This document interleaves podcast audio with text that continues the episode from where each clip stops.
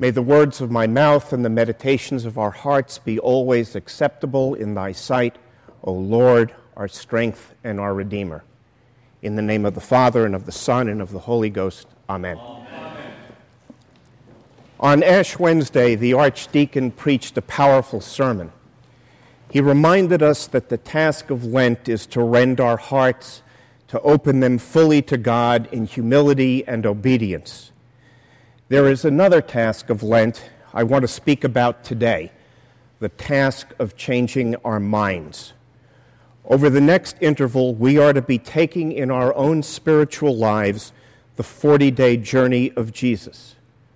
As he emerged from the wilderness with what Paul termed the mind of Christ, so we are to emerge on Maundy, Thursday, sitting at table with Jesus, disciples who have within them the mind of Christ.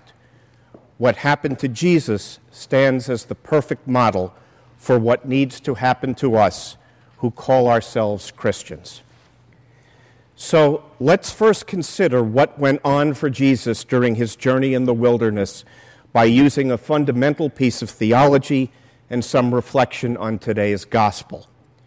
Next, let's ask whether we can take entirely seriously the idea that Jesus' journey can serve as a model for our own. Fact is, he's God. Fact is, very obviously, we're not. Finally, if we can still conclude that Jesus stands as a model that we are truly meant to follow, what steps do we have to take? As a practical matter, how do we lay ourselves, our own how do we lay aside our own self focused minds and put on the mind of Christ? First, what went on for Jesus in the wilderness? To begin to answer this question, let's look back a few verses in Mark's Gospel, Matthew's Gospel. Jesus arises from his baptism by John, and as Matthew 3 16, 17 tells us, he went up immediately from the water and behold, he saw the Spirit of God descending like a dove and alighting on him. And lo, a voice from heaven saying, This is my beloved Son, with whom I am well pleased. It is just then that Jesus, in Matthew's text, is led up by the Spirit into the wilderness.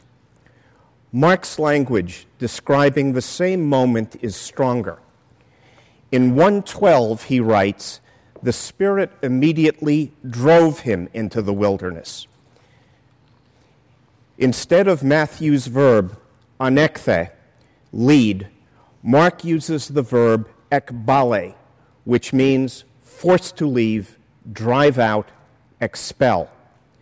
There is nothing soft or easy going on in Mark's gospel. As he writes it, Jesus is being driven by the Spirit, compelled. I think the word compelled probably comes closer to describing how the humanity of Jesus experienced that moment. Consider the situation. Our theology tells us that Jesus was a man with all of our human properties, except for the manner of his conception and the fact that he committed no sin. But apart from one brief account in Luke, we know absolutely nothing about Jesus' life as a man from his infancy until now. Of course, we know who he was, we know the story of his life, we have read the Gospels to the end, we have 2,000 years of Christian reflection to help us understand his identity pretty well. We know he was God and man. But standing at the Jordan 2,000 years ago, what did Jesus make of hearing from God that he, Jesus, was both God and man? Until that time, best we might guess, Jesus had spent his whole life living just as a man and therefore probably thinking of himself as just a man. Would hearing that he was both God and man have made immediate and obvious sense to him? And if he understood somehow what in concept this meant, would he have any idea about just what it meant for the rest of his life? Did Jesus get it right away, or did he have to figure it out? If Jesus was like us in all ways, but for how he was conceived and the absence of sin, I think we might conclude that he had to figure it out. No man or woman is born with a full understanding of his or her identity and its implications. These are things that we have to learn about ourselves. We are always in the business of discovering ourselves and growing in new ways as we continue to understand ourselves in new ways. If Jesus was truly as human as we, then it is possible to conclude that though he was God and man from all eternity and from the beginnings of his life on earth, his humanity might not have grasped that fact right from the start of his life on earth. At the Jordan, the Father speaks and Jesus listens. As I imagine it, Jesus in his humanity was entirely upended by what he hears. What he in his humanity has heard was, I think, nothing short of what we might call mind bending. If this is what was going on at the Jordan, then Jesus is driven into the wilderness because his humanity has just had an epiphany about everything that he is. And his humanity needs time and space to figure out what it all means and what it implies for his life. When Jesus emerges from the wilderness, what about him has changed? If he walks into the wilderness with a mind reeling from the words God has spoken, the gospel makes clear that he walks out of the wilderness with what Paul in Philippians 2 5 through 8 terms the mind of Christ. That mind, the mind of Christ, is the mind that holds both the absolute awareness of being God and the absolute will not to demand the power and the glory that belong to God by nature, but rather to live a fully human life. In the language of the King James Version, Christ, being in the form of God, thought it not robbery to be equal with God, but made himself of no reputation and took upon him the form of a servant, and was made in the likeness of men. And being found in fashion as a man, he humbled himself and became obedient unto death, even the death of the cross. The mind of Christ is the mind of God to which are attached the very human attitudes of sacrifice, humility, and obedience we can see the mind of Christ at work in Jesus' replies to the three temptations of the devil. In each case, what Jesus says combines explicit statements that he is determined to live just as a man, with word choices in each statement that refer to complete awareness that he is God. In the spoken sentences, we hear that he wills to live as a man in the spoken words of those sentences, we hear that he knows very well that he is God. Response to temptation one He will live by God's words, he will not make bread from stones. But it just so happens that he is the bread of life, the bread come down from heaven. John 6 35 following. Response to temptation two He will not tempt God. He will not manipulate an angelic rescue mission. But it just so happens that he has at his disposal, and for the asking, 12 legions of angels. Matthew 26 53. Response to temptation three he will obey God and God alone. He will not worship the devil to obtain power over all the kingdoms of the world.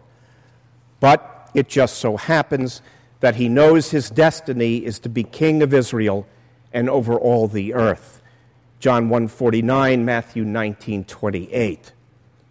So it is the mind of Christ that Jesus has fully in his possession, knowing he is in the form of God, willing to live just as a man. We learn in the Gospels how that mind guides Jesus' journey from the outer edge of the wilderness to Calvary. God's steadfast servant, proclaiming the kingdom, using his divine power always and only for the benefit of others, dying for us on the cross, rising for our sakes on Easter morning. The world shaping power of God travels side by side with the human ways of sacrifice, humility, and obedience. This takes us to our second question Jesus is Lord. So, can we really believe that the 40 day journey that he took serve as a model for our own Lenten journey? Can we find in his transformation a roadmap for our own? Yeah, I think we can. Like Jesus coming out of the wilderness, we are to become people whose minds are changed not that we are come to believe that we are in the form of God, but that we come to understand with full force that we have been made in God's image and likeness. There is a representation of the divine already within our humanity. And when we recognize this, we also come to understand that being formed in God's image creates a human obligation to live up to that image and into that image. And Christ in the wilderness demonstrates that it is humanly possible to achieve that objective. It is Jesus in all his humanity who defeats the devil, not by calling down the awesome power of his divinity, but entirely by maintaining the allegiance all humans owe to God. So we cannot say that his example doesn't apply. We can't claim that we are too rooted to the earth, too trapped in our egos, too in love with our sins, to ever live the life that Christ, in his humanity, has shown us how to live. This leads to the third of our questions. It is one thing to say that it's possible for us to aspire to the mind of Christ but how exactly do we take hold of that and bring it within ourselves? With all the will in the world, we already know that we can't reach that goal on our own. Thank God, we also know that we don't have to reach it on our own. In 1 Corinthians 2 10 11, Paul tells us that the Spirit comprehends the thoughts of God in 2:12 he says that we have received that very spirit. In 2:16 he states flatly that we have the mind of Christ. He tells us that this mind is already in us as a gift of grace. Our job is to want to our depths to take hold of that gift and to allow the spirit and the power of that mind to change our minds to their very depth. Some practical suggestions about taking hold of that gift during Lent. First, no surprise, we need to pray. If we find that the idea of giving our own minds over to God is scary business, and it is scary business, we might try praying every day for reassurance that we really will be okay on the other side of such a great change we might pray that God will bring us closer to trusting Him and surrendering ourselves to Him. If we are at peace with the idea of surrender, we probably need to pray harder still. For all our days, we are frail beings. Sin is always crouching at the door. No matter how far we may have come on our own spiritual journeys, we remain always on the edge of letting our own minds take over running the show rather than trusting to the mind of God. Secondly, we need to get to know the mind of Christ better than we do. We need to turn to Scripture every day. We need to learn his mind from the prophets who foreshadowed him and from the apostles who walked with him, who recorded his words, and who came to understand him. If our concern is with shaping our personal character, James 3:17 and Galatians 5:22-23 describe the attributes of a Christ-like mind. If our concern is to learn how to meet Christ as how to learn to meet as Christ would meet the ups and downs of our daily lives, we can turn to Life Applications Bibles, ones with annotations or indexes to scriptures that address every manner of life situation. Whatever spot we find ourselves in, however much we may have thought it through for ourselves, we do well to read what God's mind is on that very subject. Third, we need to nourish ourselves for the effort. There is no more powerful a prescription for putting our minds in the knowledge and love of Christ than partaking in his body and blood in the sacraments of the altar. There is nothing on earth that brings him more closely into us and we into him. It is important to enter into this kind of communion as often as we can. Finally, we need to find ways to remind ourselves constantly of our desire and commitment to be shaped by a mind far greater than our own.